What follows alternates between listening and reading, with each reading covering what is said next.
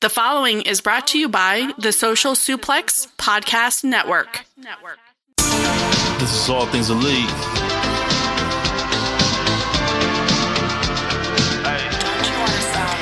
Welcome back to All Things Elite. Load up the pod, man, it's on when we speak. Rich right here, let me warm it up for Austin and Floyd. Couldn't be no one but the boys. When it come to All Things Elite from the fan perspective, swear, man, it ain't no question. Hear from them first. Swear, man, they putting in the work. No, they had to get me for the verse. Social Suplex Network zone. Hours at a time in your headphones. Austin and Floyd on the microphone. Backing out on the ring, getting in the zone. Oh. Pulling up the show, give it seven stars, you already know. Who else could it be but the show with the proclivity for positivity? I'm gone.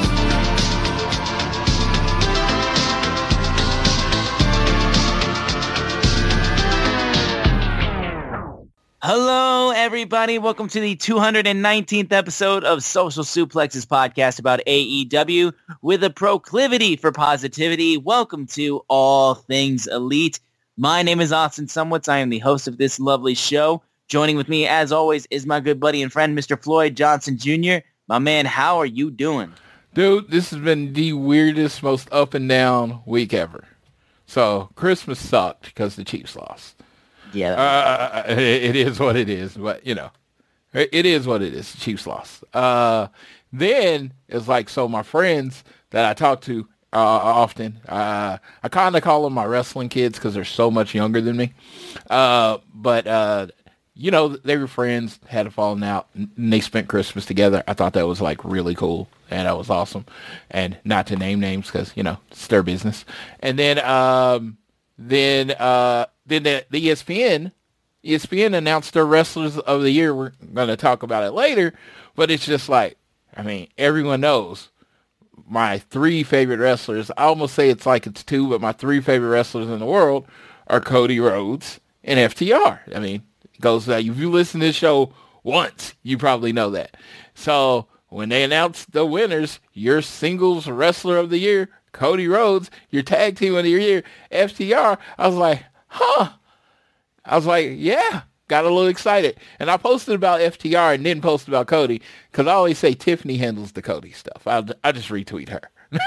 like I don't need Right. to. I don't need to make a. Uh, I don't even need to make my own post about Cody. Tiffany has it. She literally says everything that can be said. So I just like it, retweet it, going about my business. But FTR, FTR, ESPN, PWI, same year.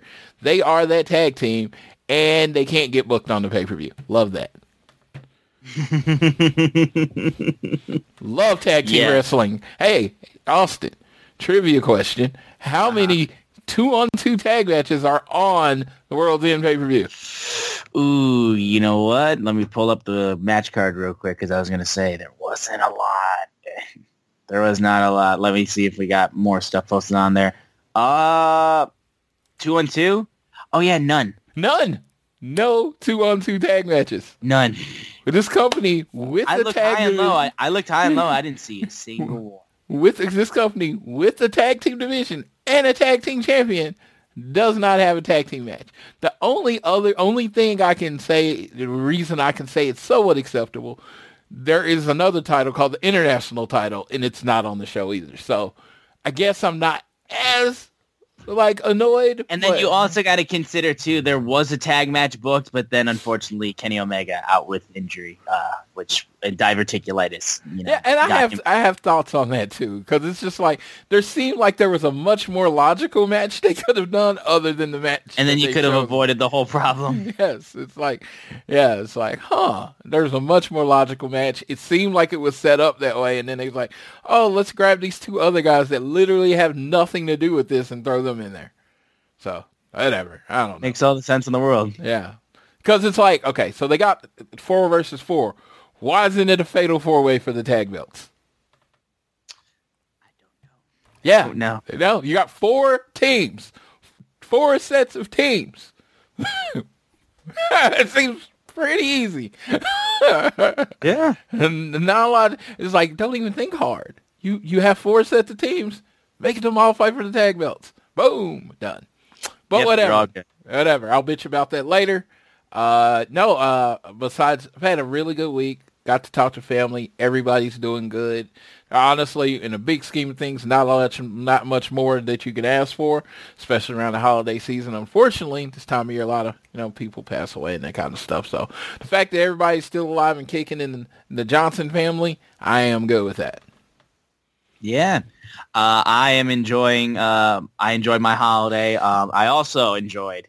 I know Floyd talked about how you know, of course, his Kansas City Chiefs didn't win, but my Detroit Lions won, which meant for the first time in 30 years, the Lions won their division championship.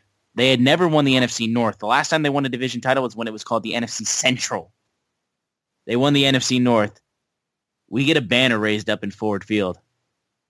It's an amazing feeling. Uh, didn't genuinely was just stunned that it even happened. Work is work is not even close to being done yet, though. This team's going to win a playoff game at home. That Ford Field crowd is going to be electric. I'm kind of hoping it probably won't happen, but I'm hoping that we get the one seed so we get the bye week because I am going to be on vacation during that playoff game if they don't get the bye week. So I'd like to be in town for that, if you know what I mean. Congratulations to your, congratulations to your Detroit Lions. Uh, I sincerely mean that, even though they did beat my Chiefs, which uh, that which hurt my soul. But uh, the reason I say congratulations because a lot of teams do it. They go out, they spend a lot of money, uh, like other teams, and try to fix it. Y'all fixed it through the draft. Y'all, you know, your your wide receivers are Detroit Lions draft picks. You know, your quarterback was also ran that basically nobody wanted, and you took him and you got it. And you got Penei Sewell and uh, what's the defense lineman Hutchinson, who's played in Michigan. You know, you got all these players. You know that Detroit drafted. They built through the draft. Uh, you know, they got a little better every year, the gradual build. And what I found from my years of watching football, when you do the gradual build, and you you build in from the house, you build through the draft, you stay better longer. And build through the trenches too, because yeah. I will say too, we have one of the best offensive lines in football when fully healthy. Like yeah. Penei Sewell, Taylor Decker, Graham Glasgow, Jonah Jackson, Frank Ragnow. You got multiple Pro Bowlers in there right there, including the best right tackle and the best center in football, in my opinion. Penei Sewell is a fucking monster at right tackle. But I'm I getting too not, much in the weeds. I, I didn't know too much I, in the weeds with that. I honestly didn't even know he was a right tackle. I thought he was a left because you know he's Penei Sewell and you know he was a big time out of co- uh, college. So I thought he was a left tackle. So that's pretty cool. You do not have the best center in NFL. Pro Football Focus, best center in NFL, Creed Humphrey. Are you sure about that? Yeah. Well, last year he was. I don't know about this. Last year, no, because currently I believe right now, uh, um, yeah, no. Currently, Pro Football Focus. If you go to the player grades right now, Penei Sewell, then Connor Williams. At I mean Frank Ragnow, then Connor Williams. Sorry. Oh, okay. Yeah. Yeah, Frank Ragnow currently has the best ranking right now in uh, Pro Football Focus. Yeah. Creed Humphrey is not is in the top ten still, right behind Travis, uh, Jason Kelce. He was at one last year, so it's just like, yeah. Yeah, but I don't care about last year. of course, you don't care about last year because your team's winning this year. But as uh, as the reigning defending undisputed Super Bowl champions, I do look, man, you know, I don't mind talking about the year before, you know. I expect, I understand that completely. Yeah, you know, uh, yeah, so yeah, so we allowed the Raiders to win against us. Uh, They're once every three years, and it's so funny. I, I love it hilariously, and we're gonna get off of this really quick. Sure. But we the Chiefs dominate the Raiders. They they they win all the time, right? Like since me and my friend Jason met in 1993, I think the Chiefs have won 65 percent of the games in, in that series. So it's just like good lord, when they beat us every, every three years, man, it's like they won the Super Bowl. They do the laugh around the building. Like, woo, we beat the Chiefs. I'm just like, dude, we beat y'all eight times in a row before that. I mean, right. I mean, we've already beat you this year. Chill the fuck out. I was like, all you did was get the split for the year. you didn't dominate us. You got the split for the year. Good job. Way to yeah. go. Way to go. That that means so much to you. that means so much to you. I mean, see, this uh, as I told my friend Jason, like, there's levels to this shit. Y'all celebrate beating us. We celebrate Super Bowls. That's just levels. that is very much levels to it. Yeah. Yeah, but like- um, yeah, no. So not a great week for you. Uh, great week for me.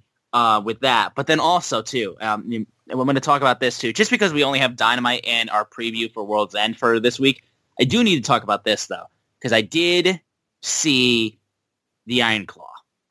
I did kind of want to talk about that though, How hard did you Um, cry? dude. Like harder than I have at a movie, like in years. Like there's one scene in particular, um, which surprisingly like wasn't even it wasn't even like a death scene. You know what I mean? It wasn't like one of the Von Erichs passing away. That like it got close. There was one scene close to the end of the movie that fucking destroyed me. Uh, I won't spoil it at all, but if you if you saw the movie though, and if you're specifically an older brother, um, I think you'll feel it heavily because that's exactly where it got me. I was just like, holy shit. Um, it was spectacularly done. Um, genuinely, I mean, they played their cards right too, like having this come out in December because I think they're they're priming up Zac Efron for Oscar season, and he does an amazing job as Kevin Von Erich. Uh, and all the other character, all the other actors as well do a spectacular job. Shout out as well, Chavo Guerrero. He was the main trainer for the pro wrestling training uh, for all the actors. Uh, I read in, I actually watched his Chris Van Vliet uh, interview where he talked about how uh, they actually did full like 10 minute plus matches that they would do multiple takes of. And that's how they shot it. And they would just take the best parts of everything. And Zac Efron told them like, this is the hardest shit I've ever had to do, basically. Like, one, like he was getting blown up, um, which is crazy because he's so barrel chested like a Von Erich uh, in that movie. Dude looks unrecognizable. Uh, but the movie's spectacular, um, heartbreaking, tragic. Um, Uh, I believe it has an 86% on Rotten Tomatoes if you care heavily about that, but I just you want to mention that. It's incredible. I think it's one of the best pro wrestling moves, movies I've seen since The Wrestler. Like The Wrestler was favorites when it came to movies about pro wrestling. The Wrestler like was another movie that just like tore me to pieces because I mean like you see it all the time. You know what I mean? You see it all the time, or you especially in like years gone by too. Like Floyd probably grew up seeing a whole bunch of instances of of characters, uh, uh, like from the wrestler. But this one especially too, just they they obviously you know it's not fully accurate. It's they left some stuff out. It wasn't like everything that they anything was like incorrect or anything like that. Maybe some stuff was made. They, they literally left out a whole brother. they left out a whole brother is the one thing. Yeah, they left out a whole brother and very glanced over You the other uh, brother, like the young, like the the oldest, but the one that died the youngest. Okay, so the reason they glanced over it is because the, the the the writer, the director, writer said it was already too sad. It just felt like it was gonna make it even more. no, sad. I know exactly. It's like they, they, and then the instance with uh, uh, it was Chris, right? Uh, Yes. yes. Yeah, it was like I mean, it's an it, it was a suicide uh, death for that one, and I guess it was just too similar, you know, to uh, uh, Michael. I guess it was too similar to Michael. Uh, oh no, not Michael. Sorry, uh, uh, Kerry. I think it was too similar to Kerry's death that they just decided, you know what, we'll just go with the we'll just one. leave that out because if we do every single one, a people will think we're bullshitting, and b it's going to be too much. Even I- though it's not bullshit, it all happened. See, I don't understand. Like when I told people I don't want to see the movie because I lived it, I don't understand why people didn't understand why I didn't want No, to see the movie. dude, and like here's the thing too. My parents actually were okay. Like they went to go see it with us, Uh-huh. and um, my mom literally goes, "Thanks for like making Christmas incredibly depressing, Austin." And I'm like, "I told you guys this was going to kill you. I Yeah. told you guys." It's like, and I, I said, Floyd literally said, "I don't want to relive childhood trauma. I don't want to go see this and just go through everything that I lived through."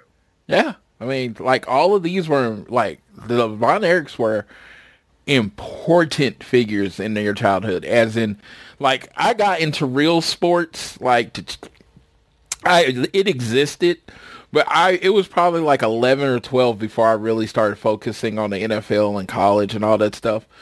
From birth to about ninety three, my life was professional wrestling. As in, my superheroes were professional wrestling. My comic books were like Pro Wrestling Illustrated. that was you know, like we had the cardboard belts, we did wrestling outside, we did all the shit you weren't supposed to do. We did it all, right? And it was just like so the Von Erichs were like gods to me, right? And to and to go through what I get, I'm kind of getting choked up right now. Uh, to go through what they went through, it was like I loved Kerry Von Erich, loved the Yeah. modern day warrior Kerry Von Erich, and yeah, when that happened, with seemingly because I, I'm- I mean, I'm 11 when it, he goes down. Right. Uh, I don't know any backstage shit, right? So just seemingly out of nowhere, my favorite wrestler killed himself. That's how it was in my head. and you're like, yeah, it doesn't seem real or anything. Yeah, and it's just like you're like if you're a wrestling fan, especially in the 80s and 90s, you dealt with a lot of fucking a lot of death. And it sucked. Yeah, no, absolutely.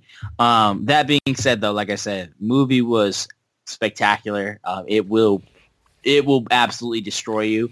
I will tell you. Uh, but I recommend everyone go see it. I also, can I just say, having in they don't they don't really mention him by name, but having MJF be Lance Von Erich was so like, oh my god, like so good. The fake Von Erich, yes. Yes, the fake Von Erich. Like I, li- and I- he's, ju- he's shucking and jiving and everything like that, and I'm just like, and like, It feels like MJF from the scene I've seen. I've only seen one scene from the movie. I don't even watch the previews.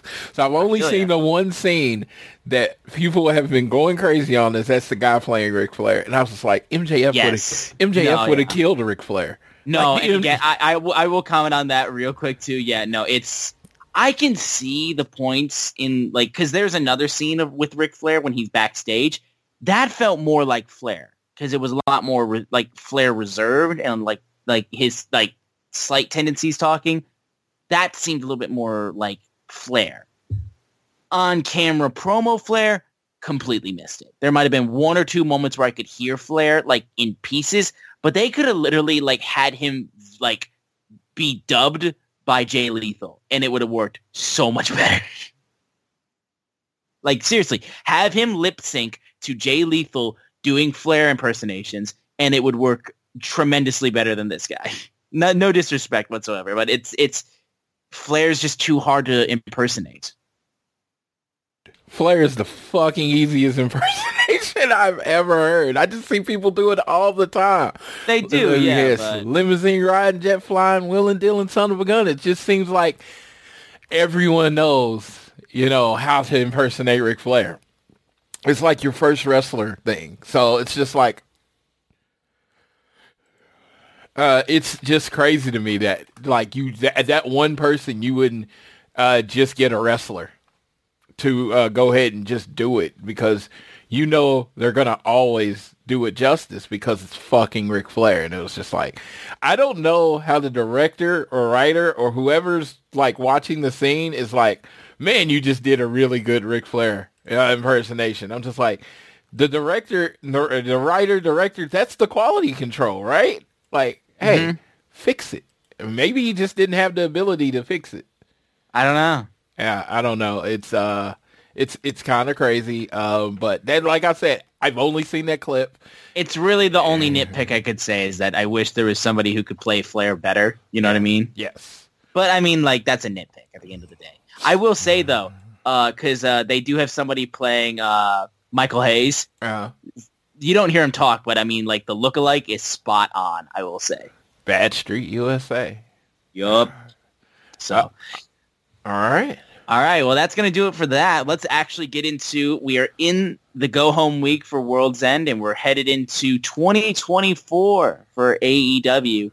Uh, and we got to talk about New Year's Smash, and as we know, we get the finals for the Gold League and the Blue League to determine what is our Continental Classic Finals that's going to be taking place at World's End. But before we get into everything, I want to make sure you guys are downloading this fine show on Google or Apple Podcasts. If you listen to us on Spotify or wherever you choose to listen to us, give us a share with your friends, family, coworkers, whoever you wish, and be sure to subscribe so you never miss an episode and leave a rating and a review. If you're so inclined, you can also follow us on social media. We are at AT Pod on Twitter, at Social Suplex are the guys that make this show possible. Please check out all the other shows they have on their network. I am at Austin Sumo. It's S-Z-U-M-O-W-I-C-Z. And Floyd is at Floyd Johnson Jr. on Twitter. Of course, big news of the week being World's End. But also, I will say, we had some pretty big news in terms of people who are uh, leaving AEW. I wanted to kind of slap that in as well. Um, so first of all, on the lighter side of things, uh, uh, Mrs. Massie, you know, Dana Massie, uh, Matt Jackson's wife, uh, is no longer going to be the uh, was it the head of uh, merchandise or whatever? Uh, yes. like yes. yeah. So she is stepping down, and she is no longer in a working position in AEW. Um, so she uh, that that came out uh, earlier this week.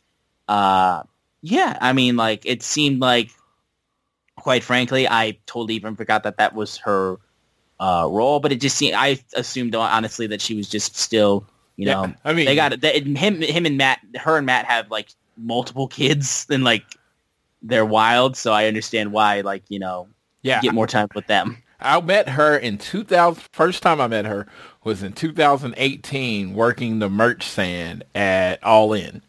Yeah, no, I the first time Starcast. first time I met her was uh we were actually getting ready to go up to do the belt picture with Cody and the Bucks and Mrs. Matt uh, little selfie with her. So it was cool running into her there too. Yeah, yeah, and she, you know,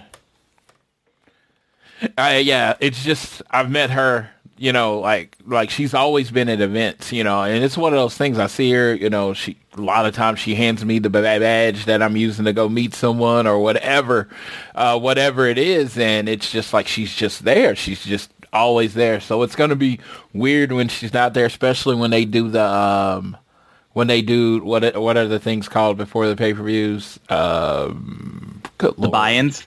No, not or the buy. uh, like the meet and greet things. Oh yeah, yeah, yeah, yeah, yeah. This, Uh, uh, what the fuck are they called? FanFest. FanFest. Yes, she was always there. She would uh, have to listening to all the people in line crying and stuff, and she always handled it very well. And yeah, I'll miss her. Uh, I will definitely miss seeing her there. Like I said, it wasn't somebody I talked to. We're like friends, but it's just like it's a familiar face you see at everything. You know what I mean?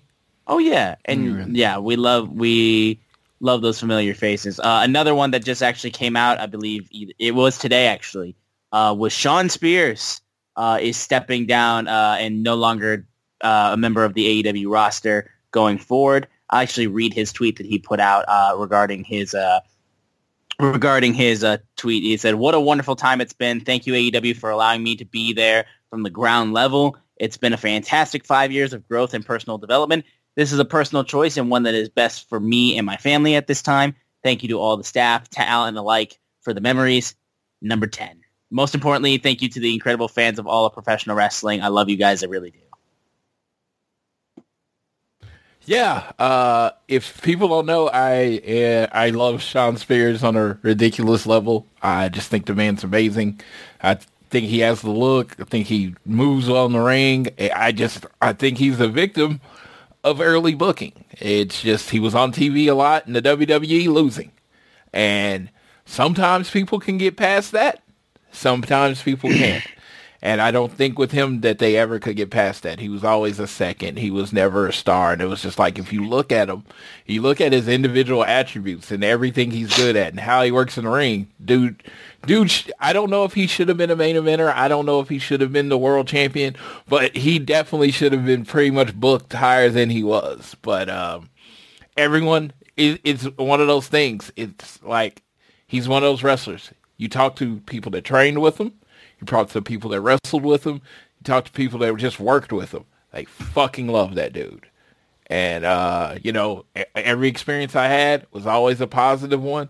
Always professional. It was like the dude's like rocking the suits at the meet and greets when nobody else was.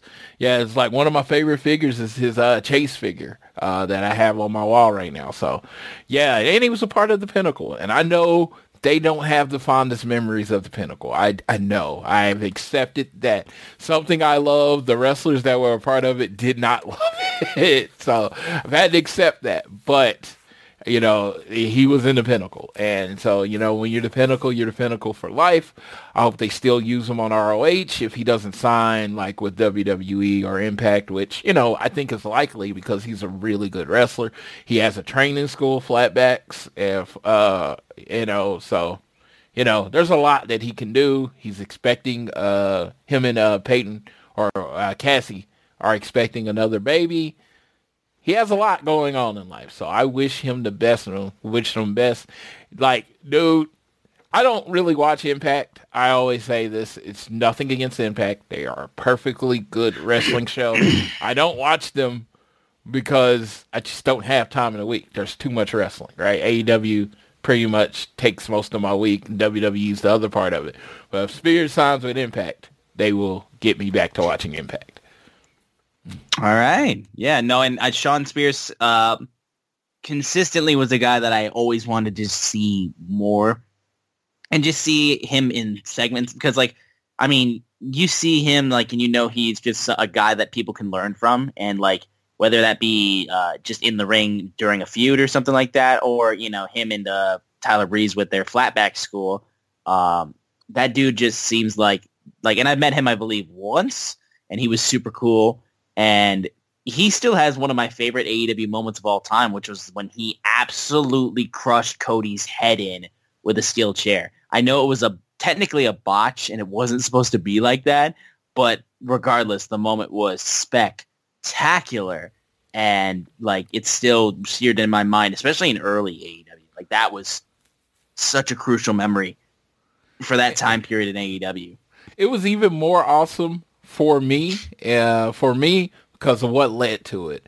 Uh, this was pretty much, you know, when Tiffany, me and our friendship started like getting really tight. She got, got, uh, we got the first row tickets to All Out, the first All Out. Um, and it was Shawn Spears versus Cody. Shawn yeah. Spears had Tully Blanchard as his manager. Uh, they were had they built this match after that chair shot, and at this moment, Tully Blanchard's getting involved. Arn Anderson comes down towards the ring, and at this point, uh, with me in the first row, uh, Shawn, uh, I mean Arn Anderson hits a spinebuster on uh Shawn Spears, and if you know how I feel about Arn Anderson from listening to the show, it's like my favorite wrestler of all time. I honestly never thought I'd see a spinebuster live because literally by the time I got to go to shows, he was done as a full-time wrestler.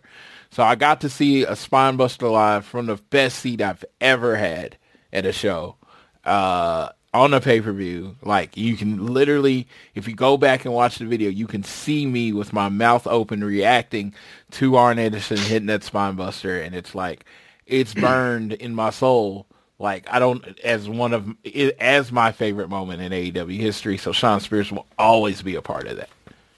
Yeah, no, that moment was awesome. I that was the first show I think we were ever hard cam for, and Cody was like able to run right behind us when he was beating the shit out of Shawn in the uh, in the crowd. Uh, that match was a ton of fun, even though I wanted Shawn to win personally to keep the feud going, but I digress. Um, but yeah, no. So no, no, I I I agree. Like as a Cody fan that loves Cody, I wanted him to win because I needed people to see him as something other than a like a, a WWE job guy. You know what yeah. I mean? Or just a or a chant. Yeah. Yeah, and it was just like on a big stage on a pay per view.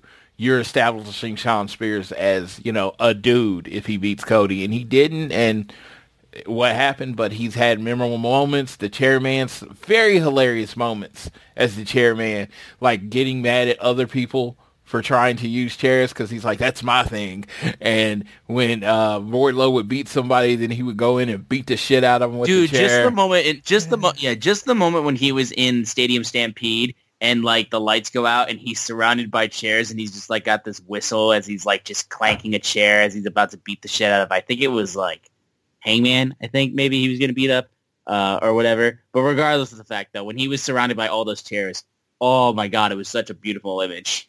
Yeah, and that was awesome. Yeah, uh, that was that was that was another great Shawn Spears moment. That whole because I believe in the end because uh, that was against the uh, uh, what is what was that group called? What was Jericho's group called? Uh, I think it was the yeah the inner circle. The inner circle, and yeah, Sammy hit the finisher on him to win the match. I remember, Yes. and you know Shawn Spears.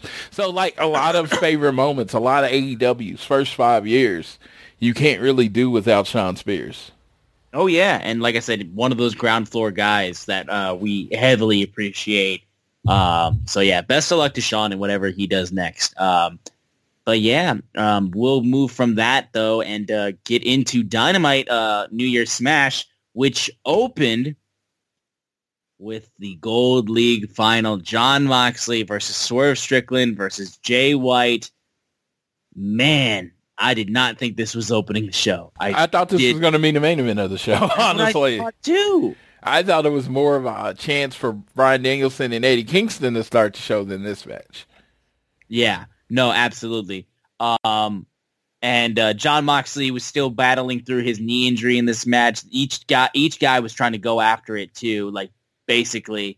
Uh, but Moxley, of course, is you know not human or just psychotic. So he fought through so much pain. Um, there, there was a moment where uh, Jay like they, there were so many good moments in this match. Honestly, they started off incredibly well. They got a steel chair involved as well, and was Moxley was getting smacked with it by Jay, who also hit Swerve with it. Like there was a good period of time where it looked like uh, Swerve had the match. Um, he had the JML driver on Moxley, uh, but then of course as he was about to get it, uh, Mox bites his fingers. Uh, he gets off of that, but then tries for the swerve stomp. Jay White then knocks him down, uh, but then the Jay White gets caught with the Death Rider, and Jay White is pinned by Jon Moxley. Jon Moxley wins the Gold League uh, and gets the pin on Jay White. Um, gotta say, like I said, I knew it wasn't going to be Swerve. I wanted it to be just because he's so hot right now. Um, but I am glad that you know they knew that Swerve couldn't take a pin right now. They are protecting him with that re- in that regard. Um, so I, I get that heavily. Um, but man, as much as I think Moxley's awesome, dude, like it was hard to feel like it wasn't underwhelming with him winning it. And it's not like it's just because, you know, he's always been there, you know, and it's he's reliable. He's always been reliable. He's always been like need like call, when called upon, he gives you bangers. It's all that. But Jay White or Swerve winning is way more interesting, and it's just because you know we haven't seen them in these types of positions like that before. Whereas Moxley, you know, you can count on him for everything. So I get it. It was really good. I'm happy for Mox. I think he's a good pick. He's just not the most interesting pick. To me. As as the veteran, as a veteran watcher of uh, the G1 and a frequent listener of Keeping It Strong Style on the Social Suplex Network, w- like sometimes on these G1s, sometimes in the C2, which is AEW's version of G1, don't let anybody tell you any different. Um, the story plays itself out. You know, like you could see what the story is going to be. And when we got to about the third or fourth match, I was like, oh, I know who this who is going to be in the main event. I've pretty much been saying it the last few weeks, and it was just like because you saw the story, and Mox was the perfect for the story. Now, if you want to talk about getting someone over, of course, Swerve's Swerve's the guy. I would have loved if Swerve became the tr- first Triple Crown champion. Of course, that. But I, when they're looking at what they have planned for Swerve, that wasn't a stop they had planned. I think Right. Swerve's next belt will will be the AEW World Championship. I mean, could he be the TNT champion? Absolutely. Could he be the internet international champion? No, but he has been built so much. He has set his eyes on it. He says he wants to be the first black AEW world champion. I think that will be the first singles title he holds in AEW. Which, yeah, I mean, like at the end of the day, that does mean more. You know what I mean? But it's it's just tough for it to not feel, you know, even if Jay White would have won it, it would, like I said, it would be interesting. But again, considering what they set up the finals for, you understand why it would be Moxley winning it. So, and we'll get to that when we get to Yeah, so like the only person that beats Swerve or has pinned Swerve since pretty much this thing has started with him getting hot is the ace of the company, which is Mox. And if it, I mean every he, they say it, they told you it, so it's not like I'm like, oh, I'm declaring him the ace. No, they've told you he is yeah, the they've, ace. they've said straight up, guys, like this is our the ace. ace. This is the ace of the company. The ace, and then it's Moxley. So it's just like when people are like, "Oh, Moxley wins again." Yeah, he's going to win a lot. He is uh-huh. going to win significantly more than he loses because when he loses, like when he lost to Orange Cassidy, it means something. It elevates the person that beats him because he doesn't lose a lot. That is how you do it with someone like Mox. That's Yeah, how you. no, I that's mean, that's it's how just- you. It's just how it's going to be. Yeah. Yeah, it's like yeah, if you put your if your guy is on a regular dynamite against Mox, pretty much expect your guy to lose because that's just how it's gonna be. So, like if you look at the people that have pinned Jon Moxley, it's been like Kenny Omega. Uh, I I don't know if Hangman ever pinned him. He beat him in a Texas Death match. and I don't think he I actually. that, yeah. yeah, yeah. I Like I don't think he actually pinned him, but like it's Orange Cassidy. Like the names are top guys in the company. Jon Moxley doesn't just lose. So when you uh, say that, it's just when you think about it like that, you could almost tell Jon Moxley was going to win. And when we talk about the other match, uh, I will tell you my logic on it. Yeah, so we'll we'll get to that when we get to that. But moving on from that, though, we then were backstage with Swerve Strickland following his loss, uh, and he said, "I wanted this so bad." Basically, the Continental Classic, it's bringing life into this business, and I proved that I'm one of the best in the industry, if not the best, and I didn't get pinned. Jay got pinned. Somebody looking for me on Collision is Keith Lee. You got me because I got nothing do- going on this Saturday, and I'll be there for World's End and then they asked him basically, uh, told him basically, uh, you have a contract to wrestle Swer- Keith Lee on Saturday, and he Swerve just goes, we'll see if if, if Keith Lee shows up this Saturday. So they're probably going to do they're now basically set up to do a contract signing for this match, which is very exciting for that because these guys can finally lay some barbs into each other. Uh, Are they And, to? uh, are they? I mean, this Saturday is the pay per view, so they won't be doing a contract signing, right? Oh yeah, sorry, I forgot that. I forgot because I, I, in my head, I was like, oh yeah, Saturday, that's Collision. You know what I mean? Yeah, yeah. No, no. Uh, so sorry, no. it throws me off that they still do the pay per views on Saturday, but Collision's normally on Saturday. So like that's where I'm always had it in my head. So yeah, they got to do the. They got to do yeah, the so the show, so the show itself. Sorry, that's on me. I just like I said, Saturdays are Saturday nights all right for fighting. You know what I mean? So yeah, I mean, had it, it, in my head. it makes perfect sense. You know, I'm like, it makes it makes. I still sense. got to get used to it, dude. I'm so I'm I've been born and bred on Sunday pay per views. You know what I mean? Yeah. I still got to get used to them being on Saturdays. AEW does their own thing, and yeah, so I'm looking forward. Yeah, I'm looking forward to the match. It's been what over a year in the making. I know he smashed a brick, brick on him, and and it's just like there is a story there, so no one can say this is randomly thrown together. Now Right. you can say, man, they took too long to do it, but I mean, to me, I don't think you can take too long to put on a good match. A match Yeah, that no, I want to sure. see. I'm like, I want to see this match. It, if they did it the day after Keith Lee got hit in the brick, to me, that would have been too soon. Now there is tension build up. You got two very talented athletes that really know how to do this, and they're gonna kill it. And I, you know, I, it's my, we're gonna we're gonna talk about it later, but this is kind of my pick to steal the show.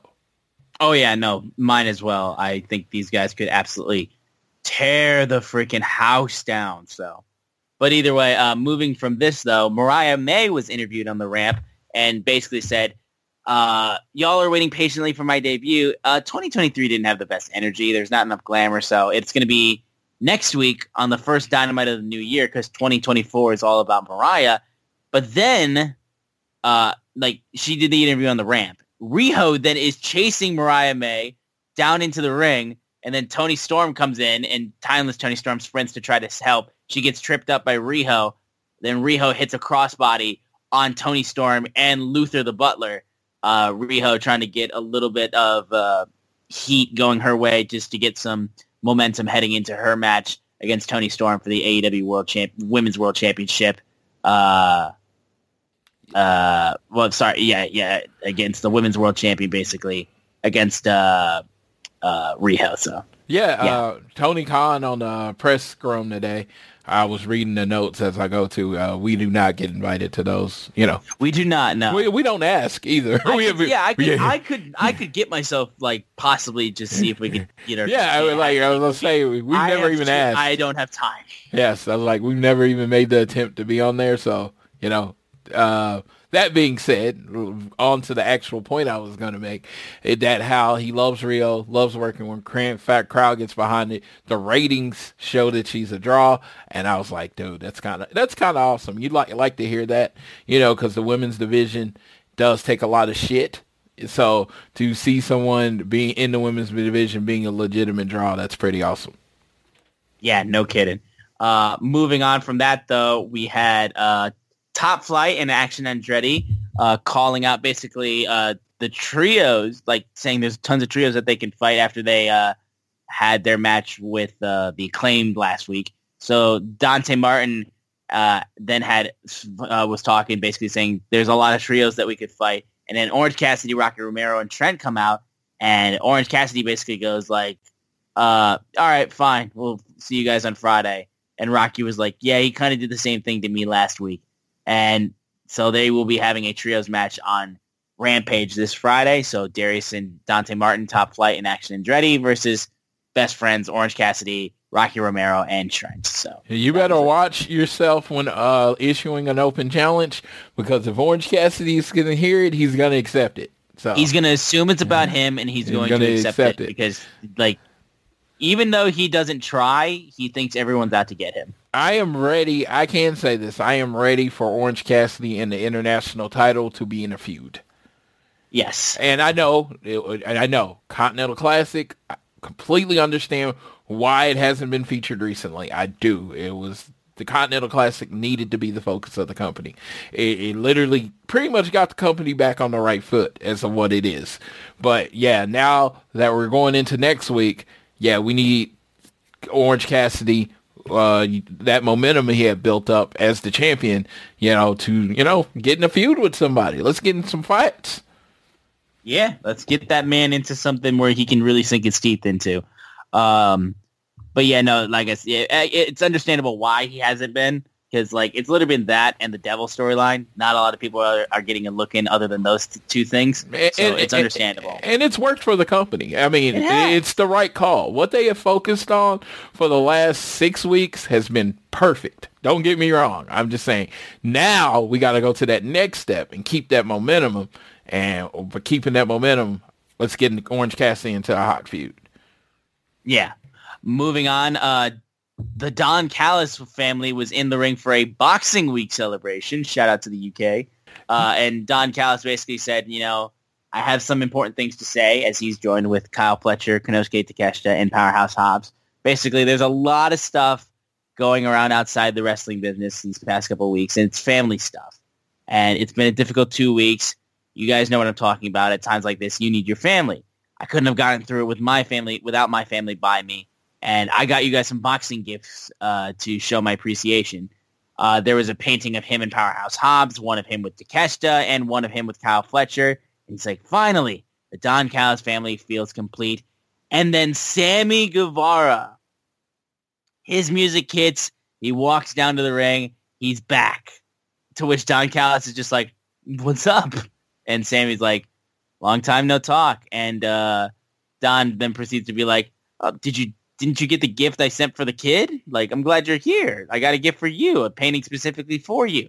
And then uh, Sammy then looked at it, and it was a picture of Sammy holding his newborn kid, and he had the Don Callis family surrounded. Like, that is the worst one. That is the worst one. There have been some awful ones. That is the worst one. I got. those- Oh, I, I was like, no. I, I know. I got to tell you, because like, I, the way Sammy reacted to this, I don't know if that's a normal reaction for a person. No. So I don't know. Yeah, he's like, who the hell told you to put my baby on that? I was about to say, let me just say this. It literally was a blanket with a baby-like figure. it wasn't. That's what I'm saying. It wasn't even his baby. You know what I mean? It's That like- was a baby. You Yeah. can't tell me like anybody thought like they got Sammy's baby like even remotely close. Yes, I was like, this dude seems irrationally upset about this. Right. I would just be confused. yeah. Uh, but he's like, Well, no, no, no, no. You, like your whole family's supporting you. Like you're not, but like Sammy, you're not mentally capable to be of being a parent.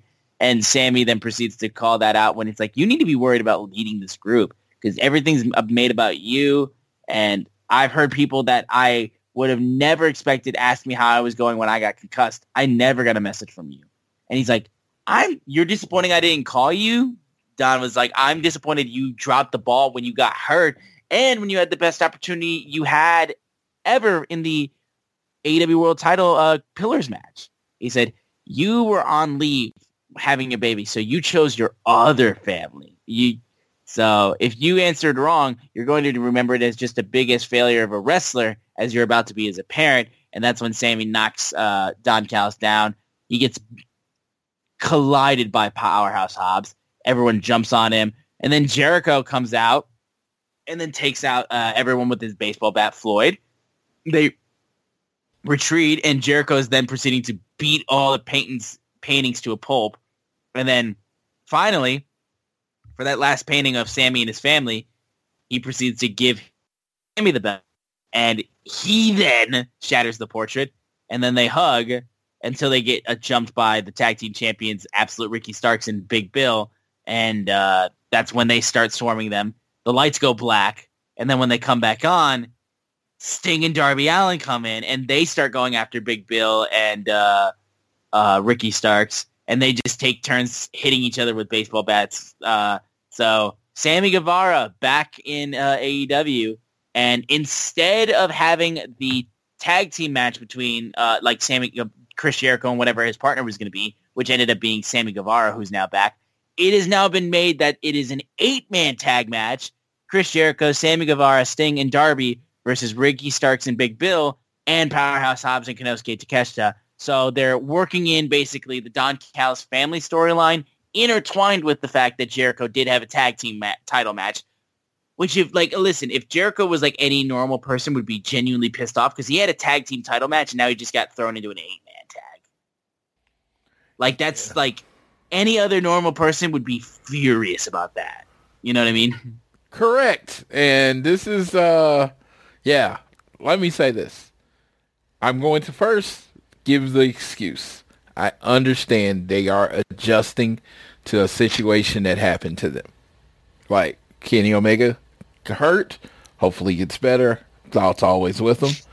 So they had a match planned. It fell through.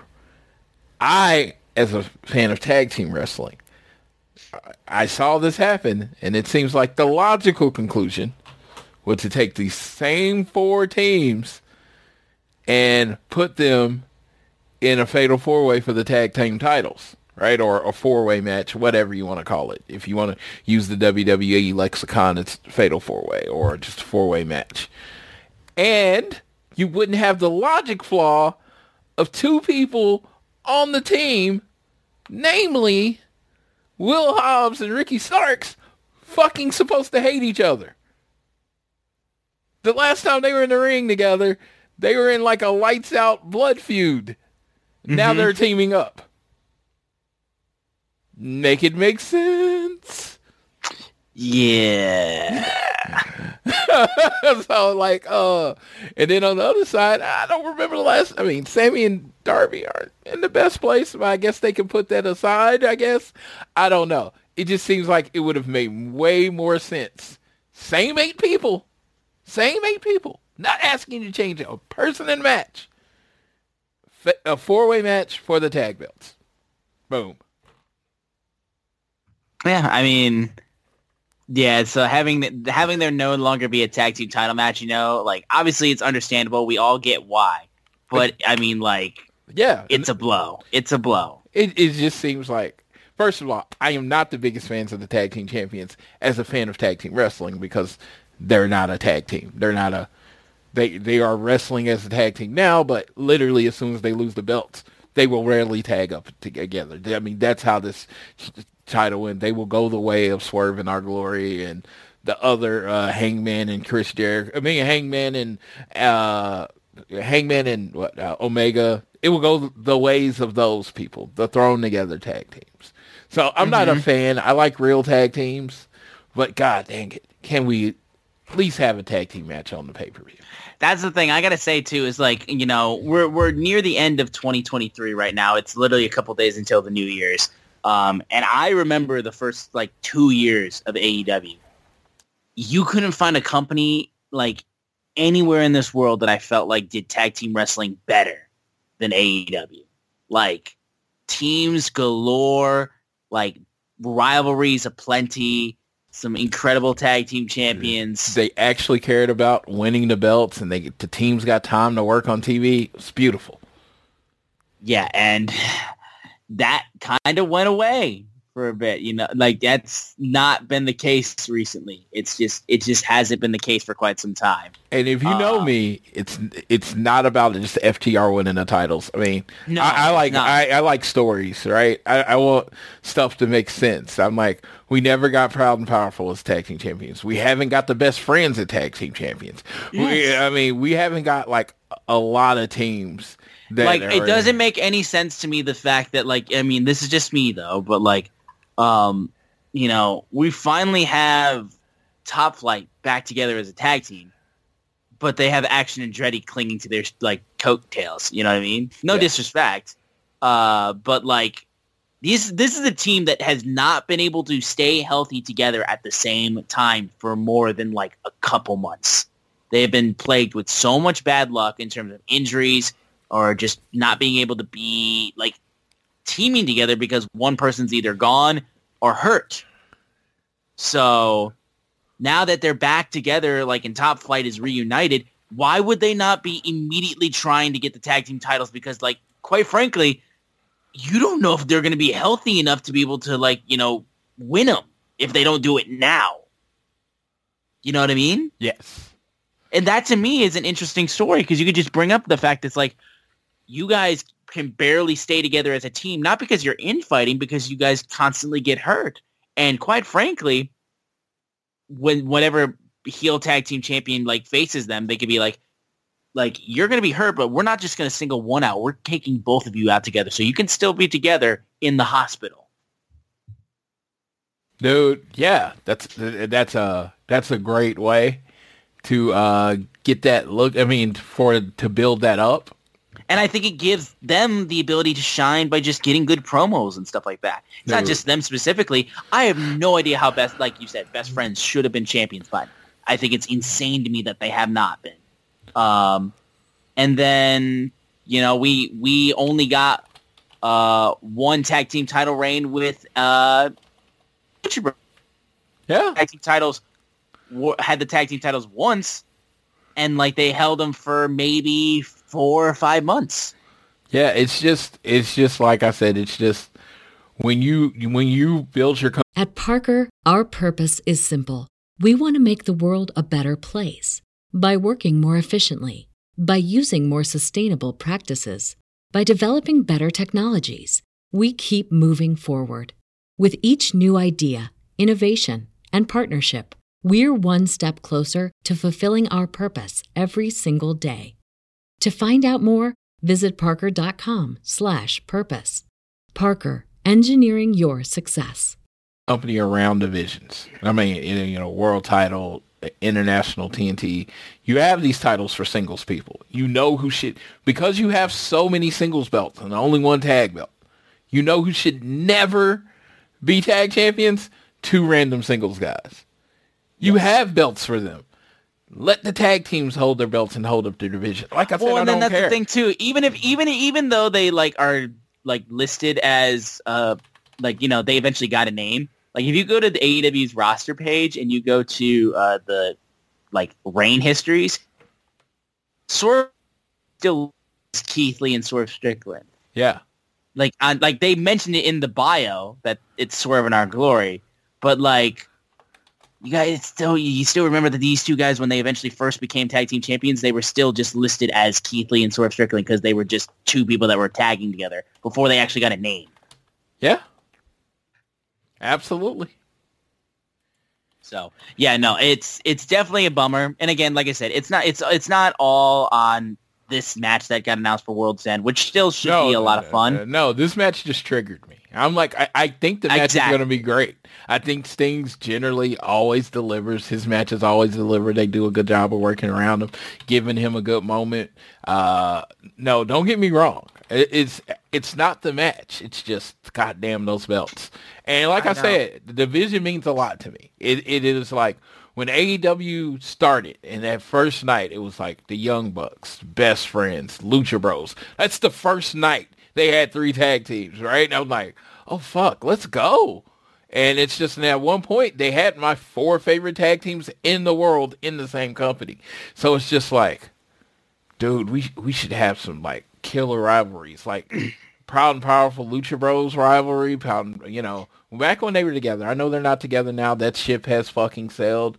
You know, I always wish both of them the best, but it's just, dude, like there's so much to be done as far as in this company as far as tag team wrestling. And it's just like when you're having tv time and you got all this and you're tr- and you're uh you're trying to build your product dude you know you you proven. I mean aew match of the year to some not to all it's a tv match between ftr jay white and juice robinson you know?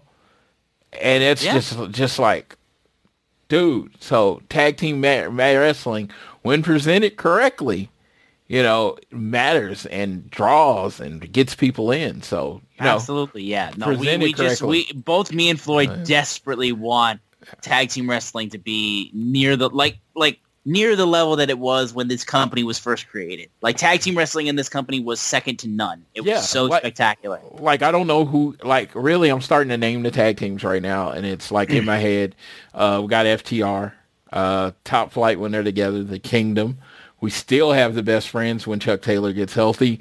Uh, you know, You and- could and- technically reform, reform at, like you know do like your former tag team champions Adam Pa- Adam uh, Adam Page, Hangman Adam Page, and Kenny Omega. Like they were tag team champions. Like, yeah, it's still like segmented off of the elite. Yeah, Rum, Roppongi 3K, the Young Bucks. I forgot about the Young Bucks. How do I fucking forget about the Young Bucks?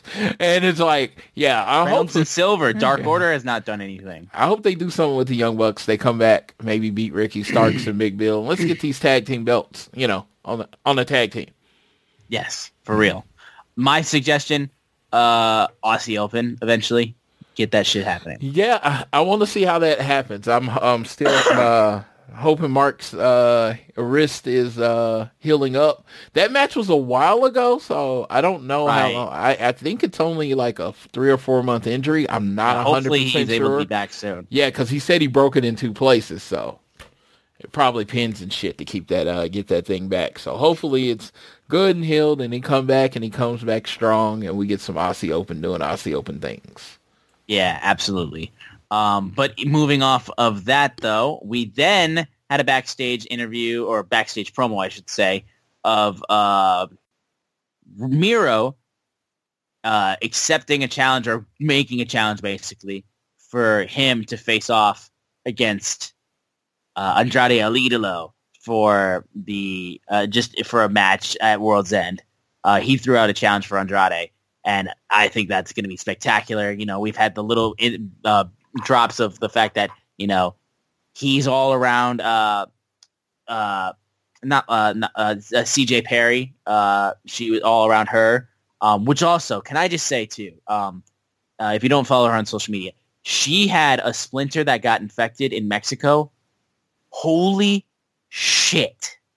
Thank God she's okay because she went through some shit. I literally thought, like, let's just say, I thought she was going to lose the finger the way it looked at first. No, I know.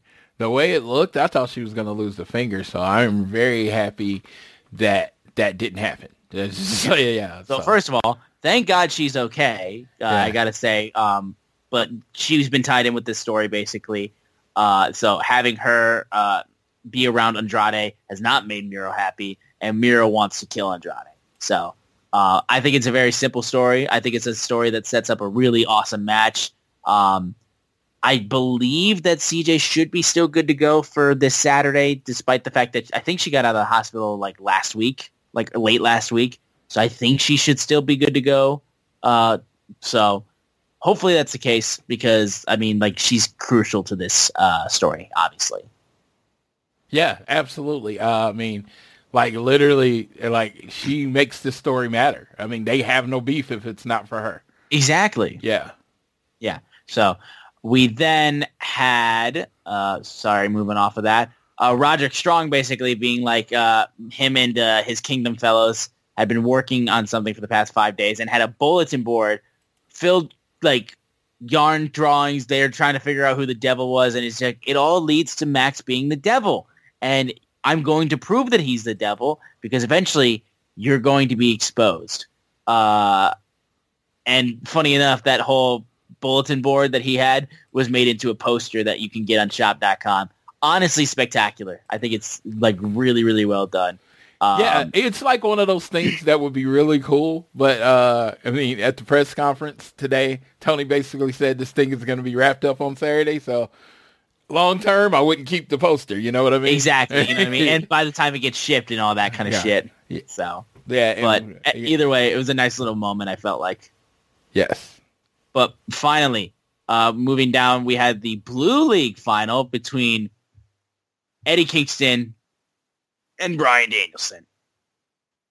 Just spectacular. These guys, like, I, I thought genuinely the trios match was going to steal the show. I was wrong. I was very wrong.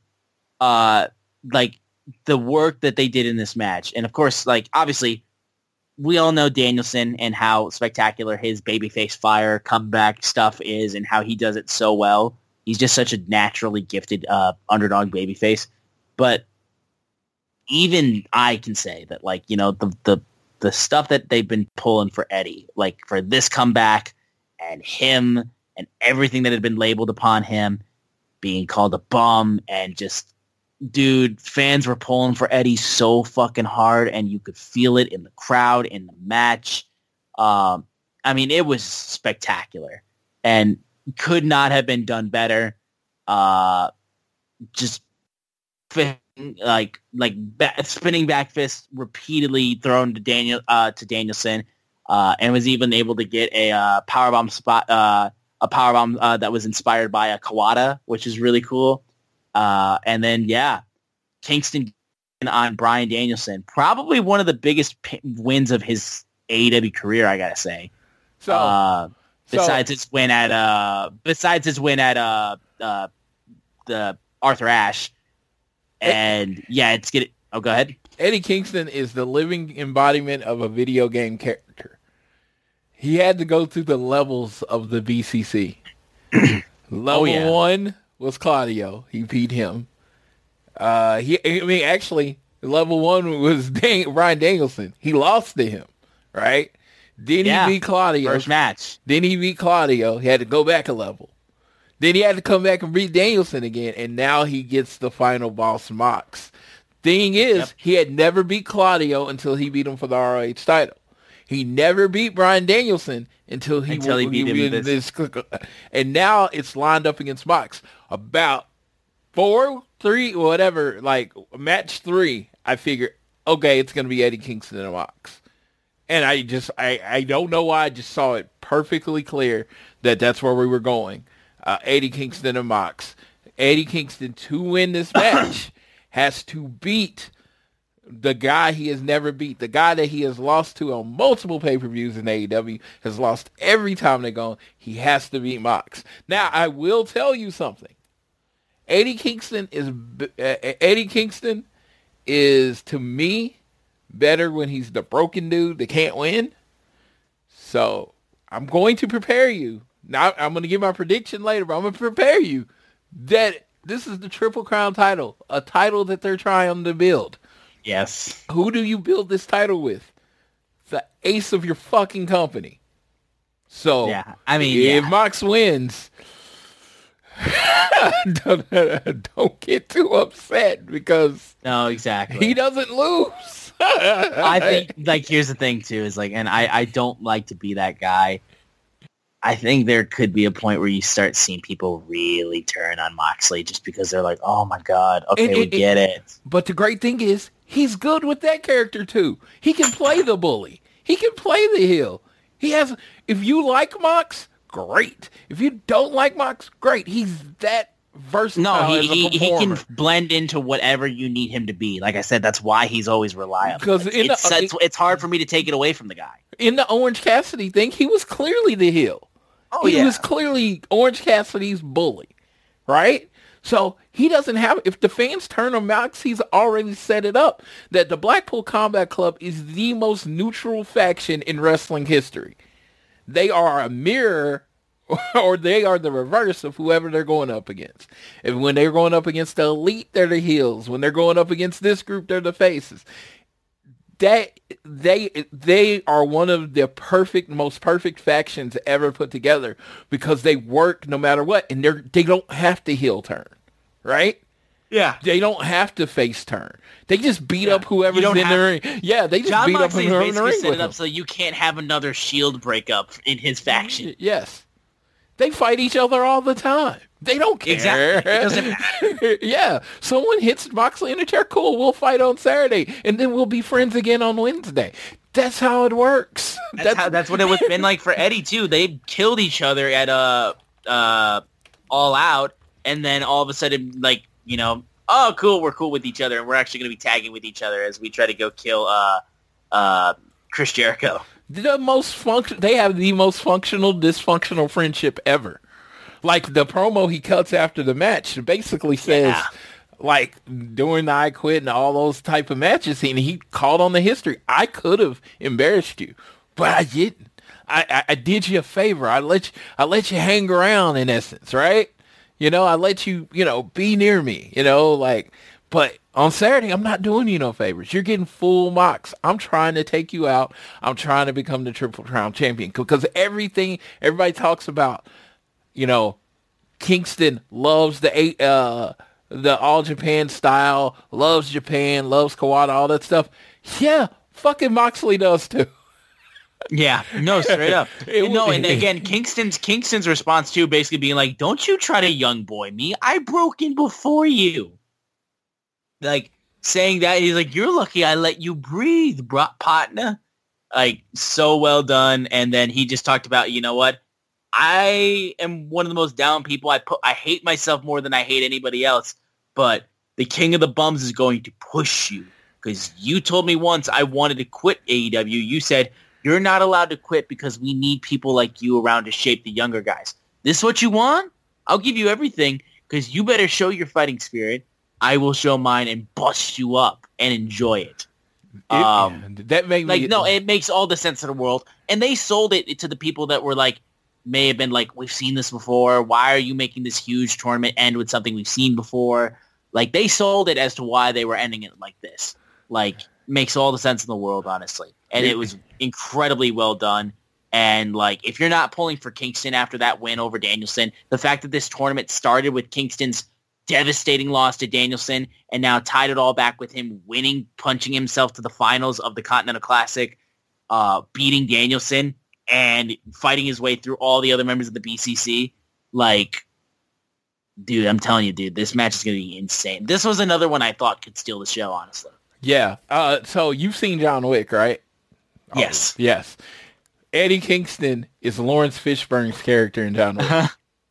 Yeah. the king of the bums. King of the bumps. No, exactly. I love it. No, uh, you know, I just, I, I just love this story. I love Kingston's story. Like when he started off 0-2, I was like, oh, he's going to end up in the finals, but who's he going to get? It? I'm like, you know, the best person to go against is Swerve because Swerve is like the heel right now. Uh, but I, you know, the problem is you want Kingston to win. And I, as hot as Swerve is now, if he's Swerve versus Kingston, who, who's getting the loudest cheers? Who do people It's want Swerve. to win? Exactly. So that's why that was a bad matchup, right? Jay White kind of just lost in the world title match. So is Eddie Kingston really doing something if he beats uh Switchblade? Not really. The story is Mox. It's always Mox. The final boss is Mox. He is the Brock Lesnar of AEW. He is the boss. He's what Undertaker used to be in WWE. He is the final boss. If you beat him, you are a made man. We'll find out. Yeah, we will. Um, we then had a showdown uh, with a sit-down interview between uh, TNT champion Christian Cage and Adam Copeland, and then Shayna Wayne and Nick Wayne were also there. And uh, Christian Cage made sure to say it's it's Mother Wayne and the prodigy Nick Wayne. And um, he's like, I'm sitting here, I'm waiting all night for Copeland to show up. To which he then proceeds to jump in. Copeland runs in, throws Nick Wayne into a like cargo box, uh, and then they just start beating the hell out of each other. Security tries to break them up, uh, and then uh, Christian tries to run away, but then eventually he shoves Christian into a, a concrete wall, and then he's just screaming, "You're mine, you're mine." Um, so we're gonna get even more like heat with these guys in there. Uh, highly anticipated. No disqualification D- uh, TNT Championship match. You, you, you, you, know, and it's I, I, I when I take some idea from someone else, I like to give them credit. So earlier tonight, rarely do I do this. Rarely do I do this because I don't like to steal other people's ideas. I actually listen to the Voices of Wrestling flagship podcast, and they said we're getting Beth Phoenix at the show, right? And I was like, "Fuck, we're getting Beth Phoenix at the show." And it was their idea, so I didn't take it. But once they said it, I was like, "Oh, we're fucking getting Beth Phoenix at the show." It's like it just makes too much sense. Oh yeah, it's like Shayna's gonna be there, and you know he's gonna need a woman to have his back, and you know the Glamazon, she's gotta, you know, does a thing. Uh, so no, that's gonna be pretty cool if that actually happens. Um, no, I I love this, and you know Edge, it's like when Edge is a WWE guy, that's what he is. It's like when people are like, oh, I wonder if he can work the AEW style. When you're someone that's Edge and you've been, or Adam Copeland, a rated R superstar. And you've been doing this character, this gimmick, this business for 30, 40, 30 years at this point. You are who you are, right? Yeah. So he's not going to transform into this AEW friendly indie wrestler. He's going to just keep doing him because that's what they bought, right? So this storyline is amazing because it's like the most WWE thing other than maybe Timeless Toni Storm in the company. And it's, uh, and it works for him and it works for Christian and they're in their bubble right now. And yeah, I'm I'm looking forward to the match on Saturday.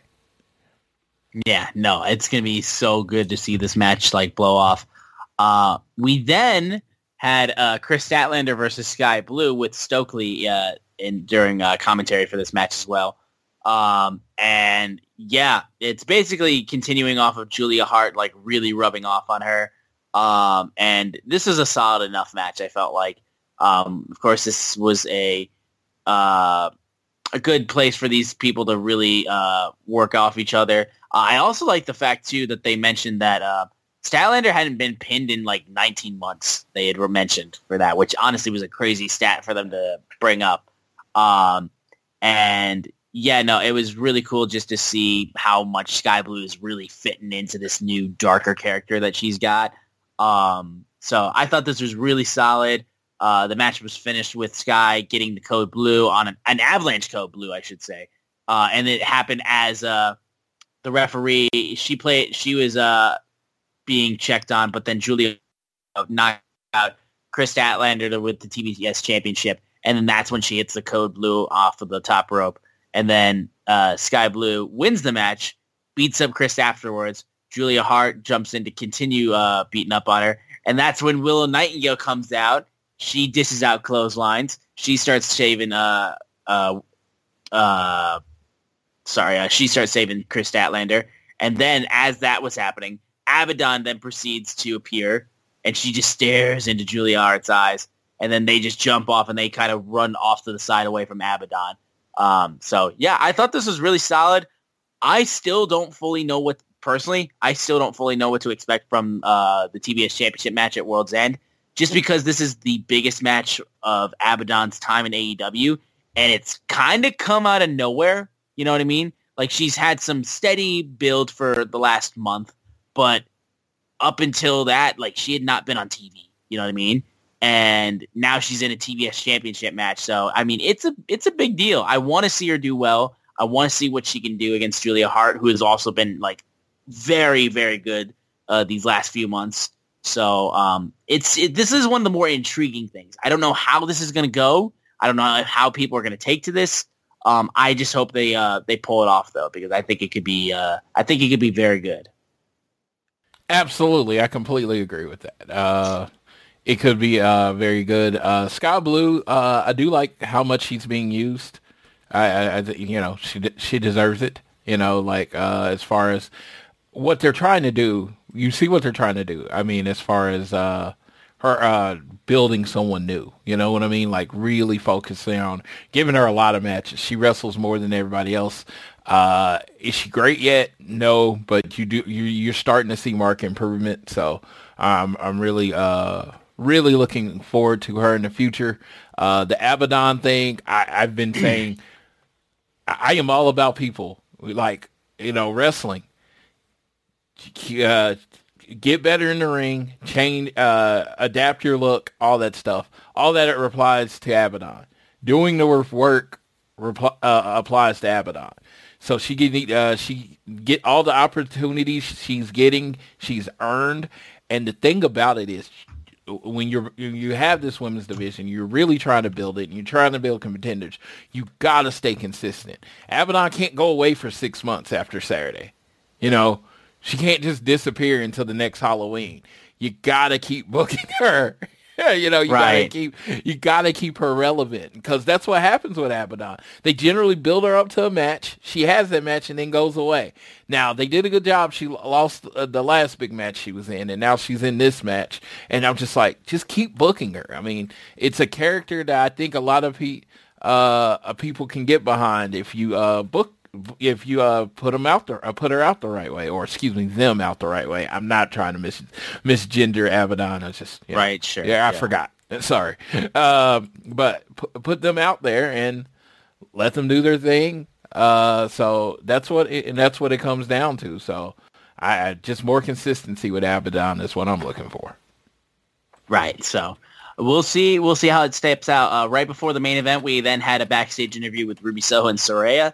Uh, uh, she talked about basically how uh, Renee was like, Ruby, uh, how do you feel you're taking on Marina Shafir on Rampage? And Saraya was like, I'm excited, but I can't keep this in.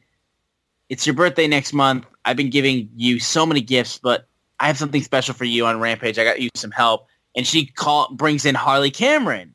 Uh, and then uh, she's like, look at her. She'll do anything you need her to do. And that's when uh, she's like, oh, sorry. Ruby's like, my phone, my phone's ringing. I got to take this call. And Saraya goes, is that Angelo? Tell him I said hi. Like, I love that guy. Uh, she leaves to answer. And then um, uh, that's when uh, Renee was like, uh, how did that partnership come together? And then Saraya was like, I'll show you. And then that's when Harley pulls a knife and like, no, no, no, no, no, no, no. Let's the other thing. Put the knife away. Put it away. So Yeah. So I, I I saw some people and heard some people, read some people saying they came out of nowhere. No, she was the crazy chick in QTV. yeah, no, exactly. She was specifically psychotic in QTV. So Yeah, she was it wasn't out of psychotic, yeah, People just not- didn't know who she was. She, yeah, yes, no, she's l- literally playing the same character she did on QTV. She's just crazy, you know. They're like they're more leaning towards the crazy part of it. But yeah, yeah, this is this is her thing. Harley Cameron's a little off kilter, off kilter, and I love it. And I like that someone from QTV that I liked has found another spot. Uh, you know, I was worried about what could end up happening to them, you know, going forward. So I like that. Yeah, no.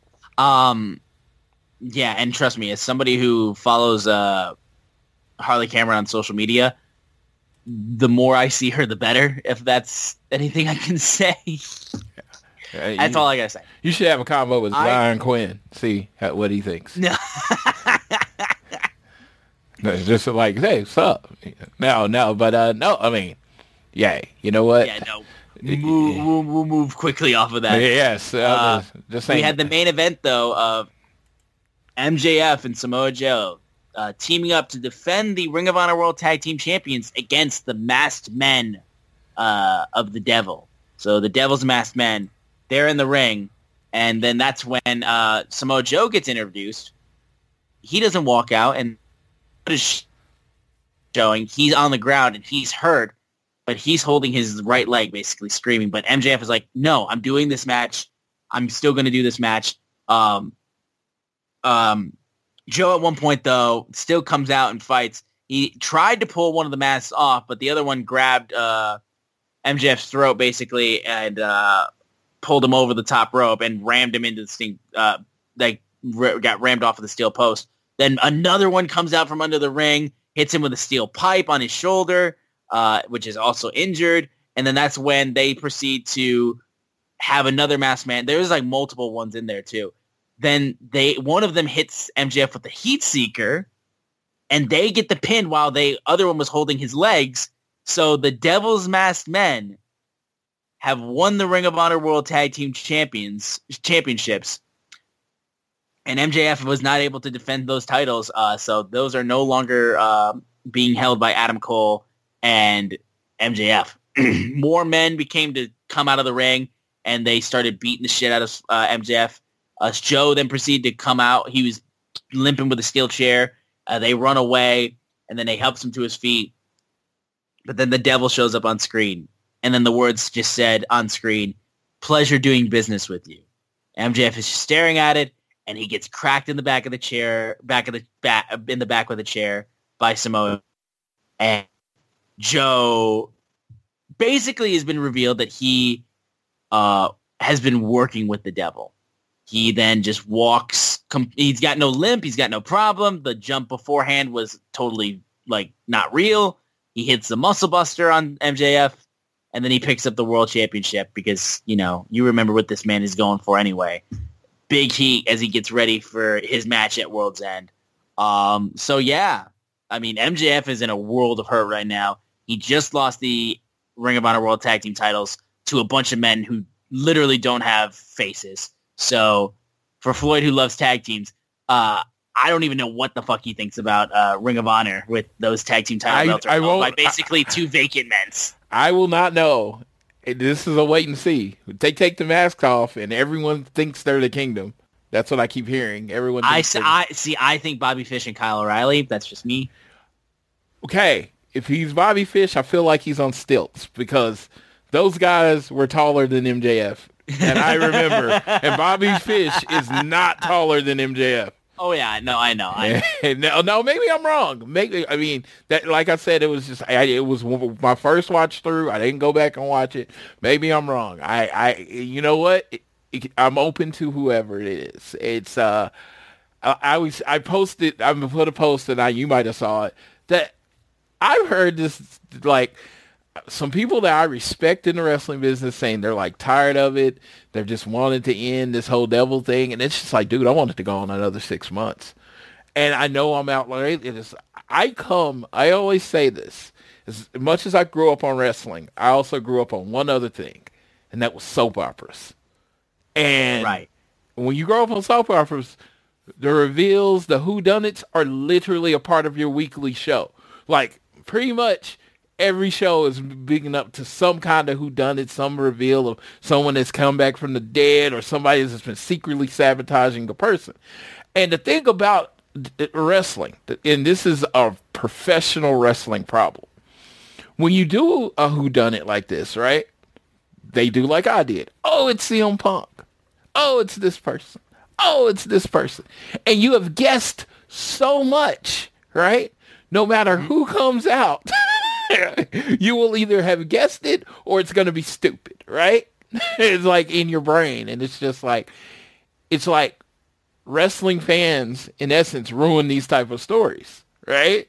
Mm-hmm. Because let's just say it's Adam Cole and it's obvious, right? Cool. Mm-hmm. That's fine.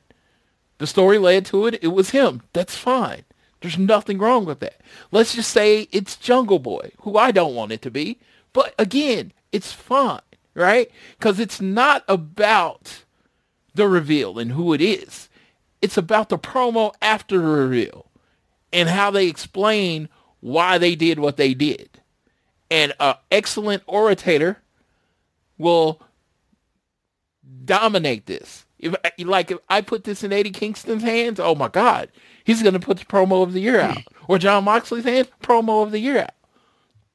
So what what we're seeing is it's gonna matter what their justification is, what their promo is, the execution afterwards. The reveal is not the end of the story. It's like the middle of the story. It's what's done with the reveal is the end of the story. And it's just like that's what when you see people bitching, they like, I can't wait for this to be over. Once they reveal the person, that's not when it's over. It starts again there because now you got the revenge plot, blah blah blah, all that stuff that becomes a Yeah, part no, of it's not even close to being done. that- Yes, and that's what I'm like. It's just like if if you're short sighted, you're looking at the reveal as the end, and it's not the end. It's you're gonna get more. And these stories, I love whodunits. I love I like whodunit movies. I love whodunit TV shows. I'm all about it. So I love this. Like I said, it would extend for six more months if it could, but it's not. And I'm of the opinion that whoever does it, whoever it is, or whatever, in my opinion, needs to be the next AEW World Champion. Whoever it is. Yeah. No, because they have to take everything from Max. They have to take everything. Correct. So, but that was how AEW Dynamite New Year's Smash closed out. So, real quick, I will just do a very quick mention of what will be on Rampage, just real quick.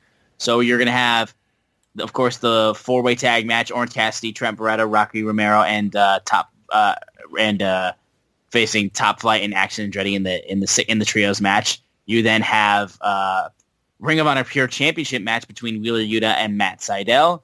Uh, you're going to get a match between Ruby Soho and Marina Shafir, like we mentioned earlier. And then you have Chris Jericho, who will be talking.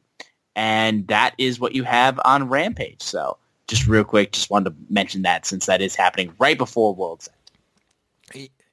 Um, let me say, um, don't be surprised if there's a match or two it because this, is TK we're talking about. And the booking continues until literally the first bell rings.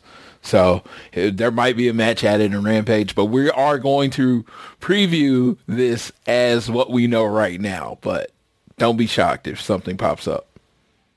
Yeah, no, it's it's it's not even a foregone conclusion that that could be the case. Yeah. But yeah, so let's give our little preview and uh, predictions for uh, World's End. First up, the zero-hour matches. We have an FTW rules match between Wheeler Yuta and Hook. Uh, I have Hook taking this uh, because I don't think Hook should lose in an FTW rules match. I got Hook taking it. Uh, yeah. Um, I was leaning towards Yuta because he's been cheating in pure rules matches. So I was leaning towards him cheating or doing something kind of dastardly, maybe get some extra help to be Hook. But I think Go Hook goes ahead and wins this match, and maybe they build to a Hook versus Yuta match for the pure title too. Yeah, I think that works. Uh, we then are actually going to get a zero-hour battle royale. It's going to be a 20-man battle royale, uh, which will be for a TNT title shot anytime, anywhere. This is have- basically Money in the Bank for uh, Money in the Bank for the TNT title.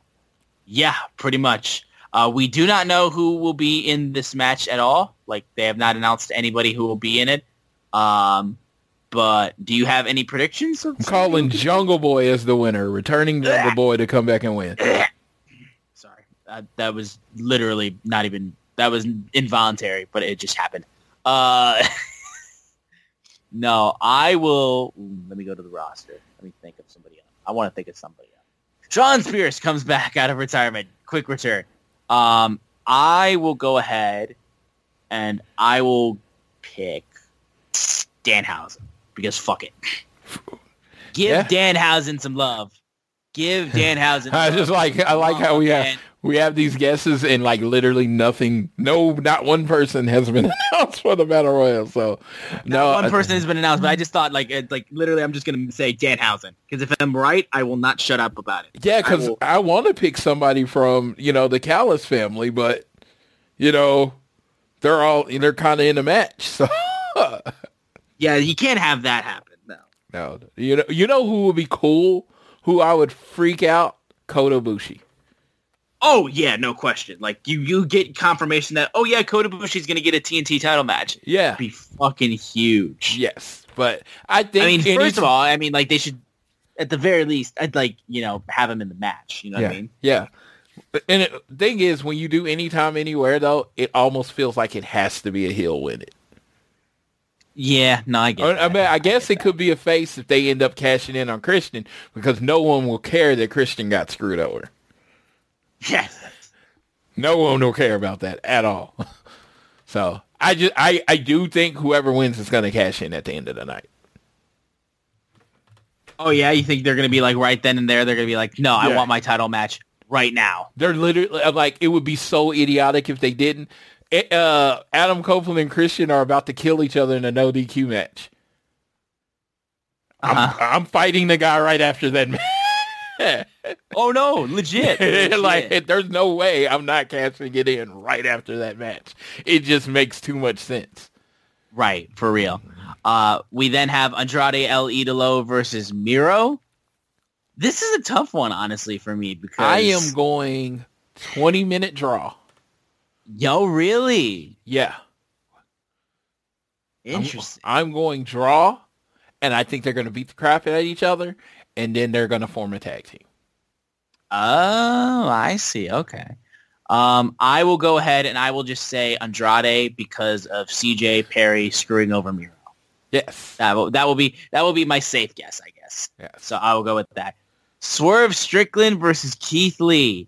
Swerve. Sorry when I drive. I mean, it's got to be Swerve. Uh, Like, listen, you got a guy who has not wrestled on a pay per view in months versus a guy who is the hottest wrestler in AEW at this point in time. yeah, No, no disrespect to Keith Lee, you can't stop Swerve right now. He is way too hot. I want Keith Lee to get the visual pin, and then of course he gets screwed over. Yeah, because, absolutely, absolutely. Swerve, yeah, but Swerve all the way. no question. Uh, we then have the eight-man tag match: Jericho, Sammy, Sting, and Darby versus Starks, Big Bill, Powerhouse Hobbs, and Konosuke Takeshita. Uh, I'll go with the baby faces. Yeah, Sting doesn't lose in these matches. Yeah, you don't you you put Sting in the match. It's basically almost a foregone conclusion. You're not going to have him lose as you're building towards his retirement in literally a month. And they did it well where like since it's not the whole Don Callis family, it's gonna probably be Ricky or uh Big Bill taking the pin. Yes, And so Don Callis is just gonna say they failed him too. So there you go. Exactly. And Yeah. it's a non-title match for them, so it doesn't hurt. So Yeah. Uh, Julia Hart versus Abaddon for the TBS Championship. Like I said, this match is one of my most intriguing ones just because I want to see how both women perform, especially Abaddon, considering this is her biggest match in AEW for her time here. Uh, but I do think it's a pretty relatively uh, good retain for Julia. I do want to see points where like Abaddon, like, you know, how does she really get Julia to sweat? How does she like use what she brings to the table to set herself apart and just like, you know, put Julia Hart against the ropes so that way you can't like she's got reasonable doubt like holy shit she's get, she doesn't know what to do against her. Yeah, I want to see a Thunder appearance from Thunder Rose in this match, having her back, and yeah, I want it to look like Abaddon's gonna win. Right. Uh, the TNT Championship no disqualification match between Christian Cage and Adam Copeland. I think this is where Adam gets his win back. So uh, I will go ahead and go with Copeland. See, the perfect, the reason I, uh, reason I, I went with this is perfect. I don't think Adam Copeland really wants to be a champion in AEW. So It's possible. So if you win it and then immediately lose it to like a young guy, you know, or a young heel, there you go. And especially for him, because I mean, like this was a guy that did so many Money in the Bank cash-ins Yeah. and everything like that. I mean, one of his his cash-in against Cena was one of the most uh, like like I, yeah. most I- talked about. So I mean, it makes sense why he would be the one that would let that happen. Yeah. Someone cash in on Adam and there you go. There you go. Uh, we then have the Continental Classic final between Jon Oh, Moxley and Eddie. Hold on just a second before we get to that one. There was Okay. an eight man tag thrown in. I and I told you that. Oh, was there another eight man tag? no, yeah. Uh, Oh yeah, that's right. Yeah, down for- a little sorry. bit. Danielson, Claudio, Mark Briscoe, and Daniel Garcia facing Brody King, Jay Lethal, Jay White, and Rush. Yes, and I honestly think this is great just because these dudes have been working their ass off for the last six weeks or however long it's been. Absolutely, it's a nice. It's it's a nice match to just really like tie in the Continental Classic and just kind of like like just you know these guys who have been putting banger matches out on TV trying to win this tournament. They still deserve to compete at the pay per view, get a payday, and everything like that. I I think it's a really well done thing. And I have no idea who's going to win. Like, I have no feel on it. I, I, I'm just going to go with Jay White. Like, his team, Jay White gets the pin, but literally I have no feel on who's going to win this match. Yeah, I, I, I think maybe, you know, there's problems between Garcia and Briscoe and the and the BCC members, and that helps uh, the heels team get the win. Yes. And Bryan Danielson, after this, will be on a flight to Japan to compete at Wrestle Kingdom. He will. It's gonna be crazy, dude. Yeah. Like that's gonna be nuts. Uh, then, okay, we have the Continental Classic final: Eddie Kingston versus Jon Moxley. Uh, we talked all over about how Jon Moxley is your ace for so for the AEW's CC first ever. Uh, you're having the ace win the whole thing, so it's gonna be Jon Moxley. Yeah, I uh, uh, uh, the podcast that I listened to brought up the point that Eddie Kingston's that guy that's just better in the chase. He's better when he's failed and he has to Right. try to come back. Uh, it would be great, but him get this close and then comes up short. That's the story I want to know. That's the story I want going into 2024. Is Eddie Kingston trying to uh, get the uh, triple his belts back? So yeah, I'm going Jon Moxley. Just beats Eddie Kingston. All right. And then Toni Storm versus Riho for for the AEW Women's World Championship. I will never go against Time Storm. You can't make me. You cannot make me. Characters. I'm going with Timeless Toni Storm. Our character's too hot. You can't go. I, I, you know what? I would be perfectly fine with Riho winning, but it just doesn't make any sense. It just doesn't. Yeah, with the amount of merch that they've put out of her and how big they are on her right now. It's just how Uh, hot would- she is with the crowd and what she she like. I mean, you can give her five minutes and you're gonna remember that five minutes from the night. Uh, you could put her on commentary. She's gonna be great. Uh, I've enjoyed the timeless Toni stuff. Like I said, I I mean, you ask me nine times out of ten, I'm picking Riho because I, I I really do love Riho, but Toni Storm's just on another level as a performer right now. So I would not take the belt off her. All right, and then finally, the AEW World Championship: MJF versus Samoa Joe. Um, And we were told the devil's going to be revealed, so we should probably take our guess on that too. Yeah. So, quite frankly, um, as much as like, because we obviously said pleasure, the the pleasure doing business with us, that implies that the devil is not Samoa Joe, but he's been working for him. Now that being said, whoever the like we said, whoever the devil is, is going to end up being AEW World Champion. I think we've made that also very clear. Crazy for a Samoa Joe AEW World Championship run. I would go crazy for it. Um, I don't think that will happen. I think MJF will win, but at that point, though, right as he's like, you know, thinking, "Oh my God, like fi- I, I at least got this. I held it down. I'm still a, the top guy in AEW." That's when the devil comes out, and I'm going to stick to my guns and say it's Adam Cole. All right, I think the devil and his goons actually help MJ, MJF retain. And ah. Samoa Joe loses. You know why? Because he fucking made a deal with the devil. Of course you're going to get screwed. So, Very true, very and the, the, devil's like, you thought, you thought, you know, like basically you thought I was going to give you my belt? That's my belt. Yeah. Yeah. What are you I- thinking? Yeah, like what are you thinking? That's just stupid. Uh, so yeah, I'm going with Adam Cole. Um, I literally like okay. So the four names that I've heard: Adam Cole, Jungle Boy, um, Tony Khan, and Britt Baker. Worst to best. Worst is Tony Khan. Three would be Jungle Boy. Two, Adam Cole. One, I really want it to be Britt Baker. It's just because I love Okay. the I love the women's division. I, I I think the division, the women's division is okay, Mm-hmm. but to get it to good or great, you have to put some capital in it. You have to put some time in it. They have literally Britt Baker is healthy, and they have kept her off TV. It literally just makes sense. She hated MJF from the beginning. She didn't want MJF and Adam Cole to be friends. Britt Baker. Okay. Fair enough. I, I mean, like that would be wild. That would absolutely That's be wild if that's that was the case. I always said it. That's why I said in my tweet. I know who I want it to be, Britt Baker. I know who it's probably going to be, Adam Cole. I can live with both. If it's Tony Khan, if it's Tony Khan, it will be a it, it will be like It will be panned. I will say right now, it will be absolutely panned. It, it it would be to me. It would be a triumph in my life to find the positive spin on that. Yeah, no. Honestly, same for me. Yes, same for me. Because I, I, you know, you know, I am a Tony Khan supporter. I would not go as far as to say I worship the man, but I think very highly of him as a human.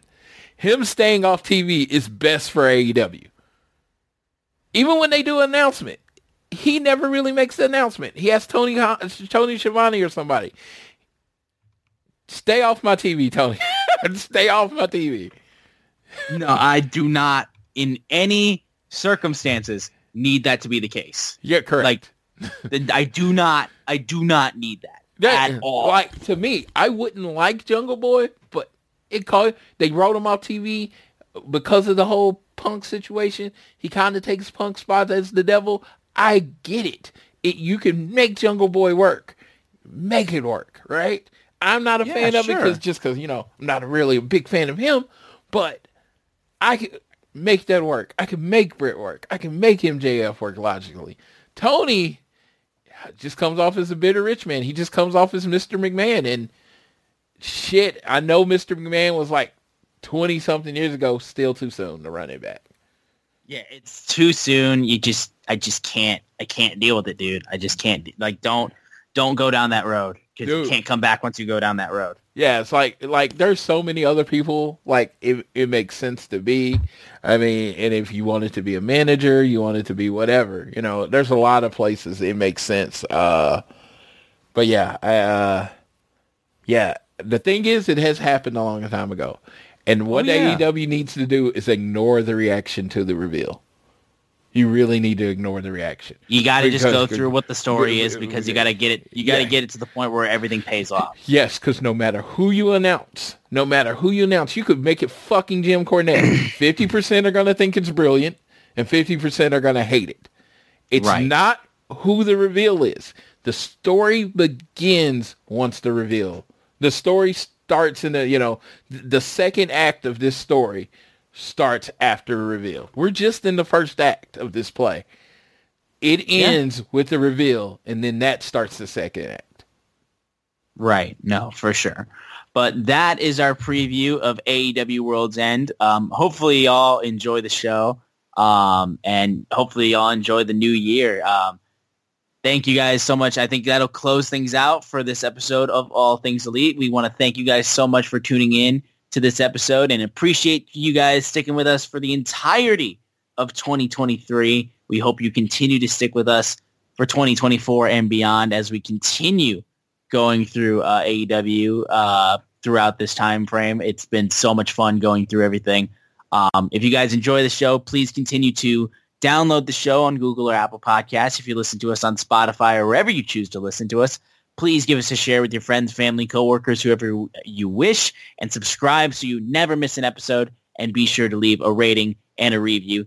And if you're so inclined, you can follow us on social media at AT Elite Pod on Twitter and also follow at Social Suplex, who make this show possible and have a bunch of other great shows on their network. I myself am at Austin Szumowicz, S-Z-U-M-O-W-I-C-Z, and Floyd is at Floyd Johnson Jr. on Twitter. Hopefully y'all had an amazing holiday. Hope you guys have an amazing New Year's, and best of luck to you guys in 2024. And same goes to my good partner Floyd. I hope he has an amazing New Year, and I will pass it off to him now to close us out on this episode of All Things Elite, and hope you all enjoy World's End. Well, thank you, the brilliant Austin Szumowicz, as we weaved all the additional news through our uh, natural show. There was one piece that I did, and this is just the advertisement, basically. Uh, Shop AEW has a sale starting tomorrow, their New Year's sale. It starts at noon. Uh, it's 20% off basically everything, including the new Eddie Kingston Shop AEW figure. So that's tomorrow at noon central. I just threw that out there because that is a new item that is going to be available. And I'm probably going to do a pretty big order on that one. So uh, look forward. Uh, I wish you all the best that anyone that's trying to look at the merch. But honestly, by the time you listen to the show, you know, it'll probably be on sale. Um, but yes, thank you. Uh, this year has been great. As always, Austin is one of the people that I am uh, very thankful for. I've had a great year. I just did my uh, I just did my count. I went to I think 16 shows this year, which is down I said it. I was going to cut it down. I said at most 14. I made it to 16. I'm a dirty, filthy liar. But uh, I did lower the number of shows that I went to this year. I'm not going to say I'm going to go less than 16 next year. That would just be like stupid. But no, um, especially they've added Oklahoma to their rotation. So, you know, I'm going to go to all those shows. Uh, but yeah, I look forward uh, to the new year. I look forward to everybody growing uh, getting closer to everyone, or hopefully do some little things to maybe spruce up the show, maybe have an interview, maybe have a guest host, whatever.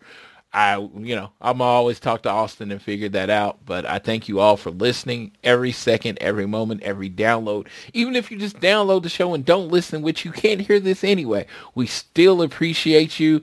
And we want to say Happy New Year because everybody celebrates the new year, whether you actually celebrate it or not. The new year is the new year.